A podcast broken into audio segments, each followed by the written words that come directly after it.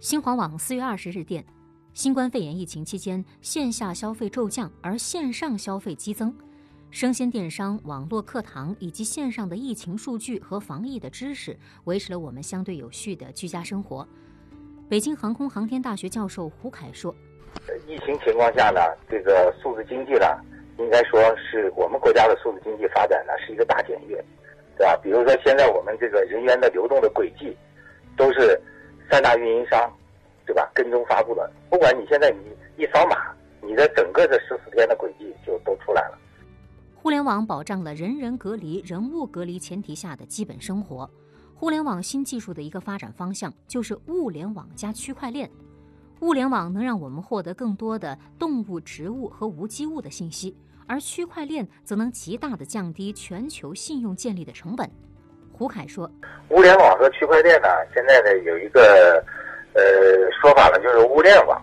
物联网呢，就是物联网采的采过来的数呢，就是上链。”上链以后呢，可以对这个数据呢进行深度的加工、追溯，对吧？存证等等的一系列的东西。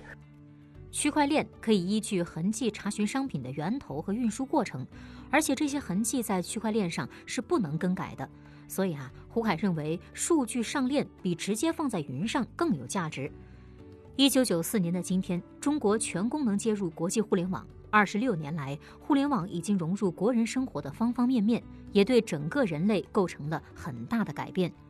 中国工程院院士、原中国互联网协会会长邬贺铨说：“互联网对世界与个人的最大三个改变，一是互联网拓展了人们认识世界的能力，随心跨越时空距离，指尖深入知识海洋。”掌上空间容纳天下，现实虚拟贯通古今。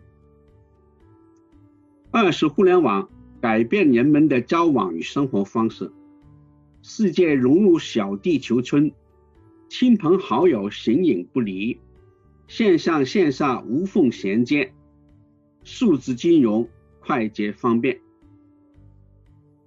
三是互联网推动经济社会加快发展。网络助力社会治理，智能科技赋能创新，数据驱动产业转型，数字经济提质增效。胡凯认为，五 G 现在慢慢被普及，对吧？五 G 普及以后，第一个被驱动的就是物联物联网。物联网的发展呢，就意味着呢，我我前端采集的数越来越多，对吧？我物物联网发展了，我到处哪个角落里、哪个车间里，像工业物联网，这都是通过传感器这些个前端采集来的。区块链和和这个物联网呢，将来可以是前后的关系，对吧？是衔接的关系，是吧？然后这个数据的这个加工，这个就像加工流水线一样的，他们是一级一级的这个。未来，物联网将更多的提取动物、植物和无机物的信息，让他们说话，让他们和人类更准确的交流。而区块链将建立起我们社会的信用体系，则让这些信息可追溯、可查询、可证伪。再加上人工智能、卫星导航和云计算的助力，数字经济必将进一步提质增效。